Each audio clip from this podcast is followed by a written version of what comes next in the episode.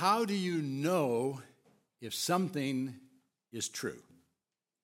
When I typed in the question, Google found 8 billion 250 million results in 0.63 seconds. Obviously, I didn't try to read them all. But the first one did catch my attention. It was a site called Curious Kids. The heading read, How can you tell if something is true? Here are three questions to ask yourself about what you see, hear, and read. The first question was simply, Who said it? Which is obviously the place to start. The second one was, What's the evidence? Which is only logical to pursue. The third question, the one that really caught my eye, was a bit unexpected. Do you want to believe it? It went on to say, Emotions can get in the way of knowing what's true. Messages that make you feel strong emotions, especially ones that are funny or make you angry, are the most important ones to check, but they're also the hardest to ignore. Advertisers know this. Many ads try to be funny or make the things they're selling look cool because they want you to focus on how you feel rather than what you think. And being older doesn't mean you're automatically better at spotting false information.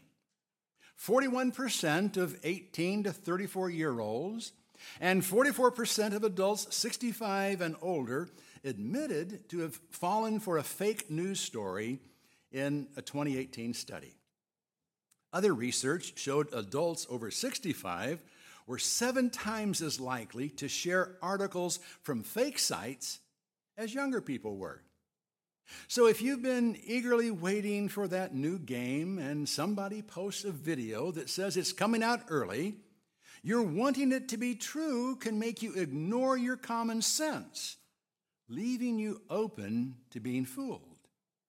The best question you can ask yourself when you're thinking about a message is Do I want to believe it? If the answer is yes, it's a good sign that you should slow down and check the source and evidence more closely. That's pretty good advice for kids of all ages. There are obviously some things we want to believe and some we don't. And we do tend to believe what we want to believe more readily than what we don't. That can be evidenced by the news channels we watch, the podcasts we listen to, the movies we go to see, and what we read. And politicians always play to their base because when you preach to the choir, you're more likely to get an amen. Hearing only what you want to hear, however, can keep you from hearing all you need to hear. And believing only what you want to believe makes it easy to believe a lie. So, how do we know what to believe? And how do we know if what we believe is true. Well, that pertains to religious beliefs as well as political ones. And there's a real danger when the two are linked together. But even non political, traditional Christian beliefs are under attack, maybe even more today than in past generations. The stats differ, but many indicate that at least 20% of Americans don't believe in God. One I read even suggested that's over half don't believe in God. Only 20% believe the Bible is literally true, and shockingly, only 40% of evangelicals believe the Bible is actually the Word of God. So, what we hear, especially in the media, often comes from unbelievers who do not hold a biblical worldview. And we can't even trust everyone who claims to be an evangelical Christian. So, who do we believe? And how do we know we're hearing the truth? Quite simply, we examine the evidence And even when we're hearing something we want to believe, especially if we really want to believe it, we need to slow down and check the source and the evidence more closely. And to be honest, sometimes we don't know if we really want to believe something or not. The disciples didn't know what to believe or even what to want to believe when they started hearing that Jesus had risen from the grave.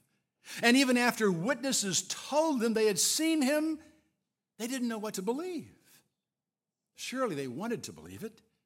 But they were apparently afraid to let themselves believe it because, as we've all been told, if something seems too good to be true, it probably is. But as we noted last week on Easter Sunday evening, the disciples had their doubts blown away when Jesus miraculously appeared in their midst. But one of them wasn't there, the one we call Doubting Thomas. I'm not sure why he got stuck with that moniker when all of them doubted before they actually saw Jesus in the room. He just wasn't there when Jesus appeared, and he refused to believe the unbelievable without adequate evidence.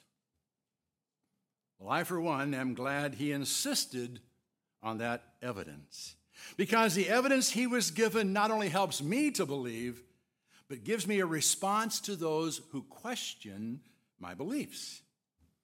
Let's look at the account this morning and find in it solid evidence for belief, beginning with a simple recognition that evidence is needed.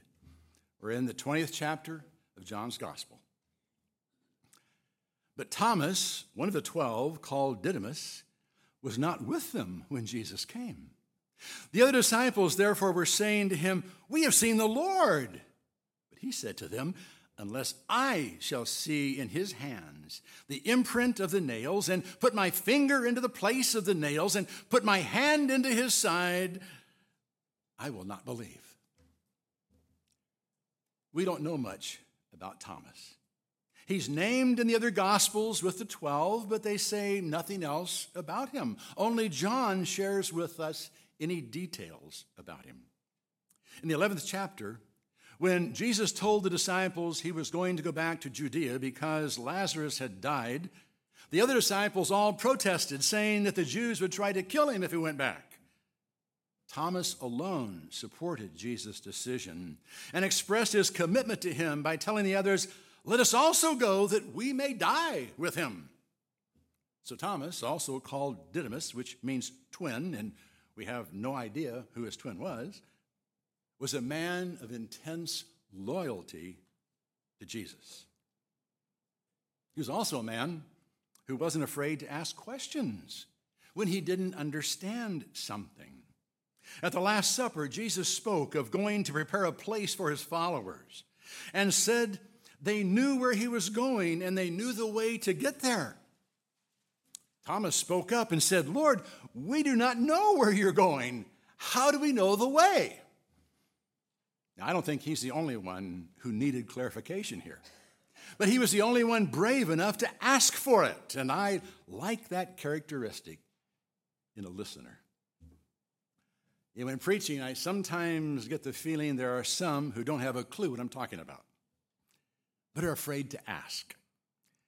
And while it might be going too far for someone to shout out, Hold on, preacher, you just lost me, I do love it when questions are asked in my class after the worship hour.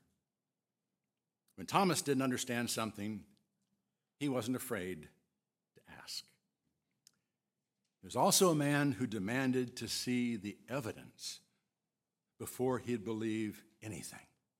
He wouldn't just believe something because everyone else did. As we've noted, he wasn't there when Jesus had appeared to the rest of the disciples on Easter evening. Why? We don't know. Maybe he just wanted to be alone and grieve in private, and I can understand that. we also see what he missed by not being with the others, and that should serve as a warning to us. Even if we don't feel like getting together with our brothers and sisters when they meet together, especially on the Lord's Day, we better be there because we never know what we'll miss by not being there. Thomas missed a beautiful time of worship and celebration with his risen Lord because he wasn't there. And there was no way the others could adequately share with him what he missed, even though they tried. They kept telling him, We've seen the Lord. But he couldn't believe it. Finally, he said, Unless I see the holes in his hands and put my fingers in them and put my hand into his side, I will not believe. He needed proof. He needed evidence evidence he could see and evidence he could feel. The others had seen and touched Jesus. He wouldn't believe unless he could do so as well. He wasn't asking for the impossible here. He was only demanding the same evidence that had convinced the others. And that evidence was soon presented. And after eight days again, the disciples were inside and Thomas with them. Jesus came, the doors having been shut, and stood in their midst and said, Peace be with you. Then he said to Thomas, Reach your finger and see my hands, and reach here your hand and put it into my side, and do not be unbelieving, but believing. Thomas answered and said to him, My Lord and my God. It was one week later, and the disciples had gathered together again. It must have seemed right to gather on the day Jesus arose, to talk about him, to remember him, to think about the future. Something we still do 2,000 years later. The door is locked again, like it was the week before. They're still afraid of the Jews, but not so afraid that they avoid getting together. And Thomas is with them this time. He had learned his lesson. He wasn't about to miss a gathering of the disciples. Then, just as he had done the week before, Jesus miraculously appeared in their midst. And again he greeted them, Peace be with you. He then immediately turned his attention to Thomas. He held out his hands and said, in effect, Here they are, go ahead. Put your finger in the holes. And go ahead, put your hand in my side. Jesus knew exactly what Thomas said he would need in order to believe, and he gave it to him, which I might add is something he still does. If you simply need evidence to believe, it will be made available. He will see to it. But you must ask for it and look for it. Now, whether Thomas actually reached out and touched his hands inside, we don't know. I think he did. He wanted to be sure. I don't think he wanted to look back and say, Did I really see what I thought I saw? Did Jesus really speak to me? I think Thomas reached out and touched Jesus just to make sure he wasn't imagining it. I think he felt the holes in Jesus' hands and felt the gash in Jesus' side. And when he did, he had all the evidence he needed and cried out, My Lord and my God. You know, that's the first time anyone referred to Jesus as God. Others called him the Son of God and the Lamb of God, but only Thomas called him my God. And that's quite a statement for a monotheistic Jew to make. Jesus was God in the flesh, and Thomas knew it. There was no doubt in his mind. And he acknowledged that Jesus was his Lord, his master. Tradition tells us that that conviction later impelled Thomas to go to India to evangelize when he did not want to go there. But he'd seen enough to know that Jesus deserved to be the Lord of his life. And he surrendered to his lordship.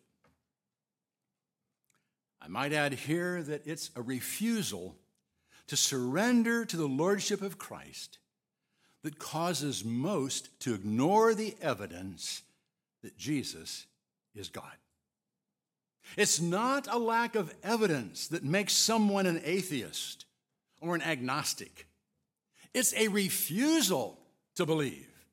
Because to accept the evidence is to accept the fact that there is a God to whom you are accountable and to whom you must submit. Anyone who is intellectually honest and morally willing to believe can believe because the evidence has been presented and that evidence has been recorded. Jesus said to him, Because you have seen me, have you believed? Blessed are those who did not see and yet believed. Many other signs, therefore, Jesus also performed in the presence of the disciples, which are not written in this book. But these have been written that you may believe that Jesus is the Christ, the Son of God, and that believing you may have life in his name. I don't believe Jesus is reprimanding Thomas here. In fact, I don't think Jesus' first sentence in verse 29 should be translated as a question. I believe Jesus was simply stating a fact here. Because you have seen me, you have believed. The point he's making is that not everyone will be able to see him personally. Most will have to believe without actually seeing the resurrected Lord. That was true even in the first century. Over 500 did see the risen Christ, but the majority did not. And no one who was born after the ascension has seen the risen Lord because he's no longer here in the flesh. That does not mean, however, that we have to believe without evidence. It simply means we have to accept historical evidence. We believe George Washington was our president, the first president, without demanding to see him or touch him. Because there's overwhelming historical evidence that he lived and he was our first president. Now, some stories about his life may just be that, like the cherry tree incident. But a critical examination of the historical record will enable us to sort out truth from fiction. And the same is true of our belief in Jesus. Now, that is not to suggest that we should let liberal scholars or panels of experts like the Jesus seminar that spent 20 years trying to determine what Jesus did or did not say and voted on it by using colored beads to indicate the probability that something was true, don't let them decide for us. There are always some who take critical examination of the historical record to a ridiculous level and dismiss everything they don't want to believe. Let me assure you, there are many conservative scholars who have carefully examined the evidence and have concluded that we have a written record of the life and teachings of Jesus that is not only divinely inspired, but 100% accurate. Now, as we've noted before, we've been given four gospels, four records of what Jesus said and did that are slightly different. That's intentional. It was so we could rest assured that collusion was not involved in putting together a story. But yet, by putting those accounts together, we do get a more complete picture of what happened. But we don't have a record of everything Jesus did and said. In fact, at the end of his gospel, John will tell us that if everything Jesus did was written down in detail, the world itself couldn't contain the books that would need to be written.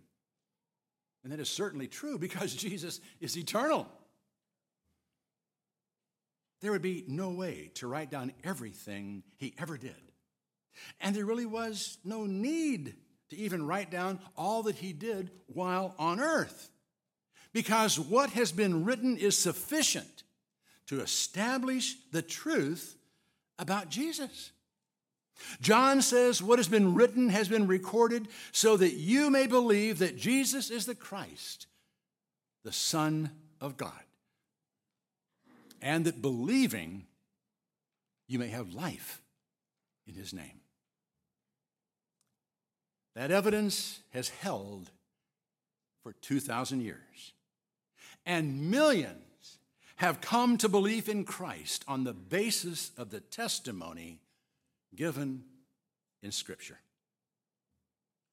It's no longer possible to see our Lord in the flesh and to touch him. But we do have the record of those who did, and that testimony is unimpeachable. We may not be able to look upon Jesus with our own eyes, but we can certainly look upon him through the eyes of others. And through them, we have all the evidence we need. Through the historical record, we can, in good faith, turn our eyes upon Jesus and look full in his wonderful face. And we, like Thomas, can exclaim, My Lord and my God. Amen? Let's stand.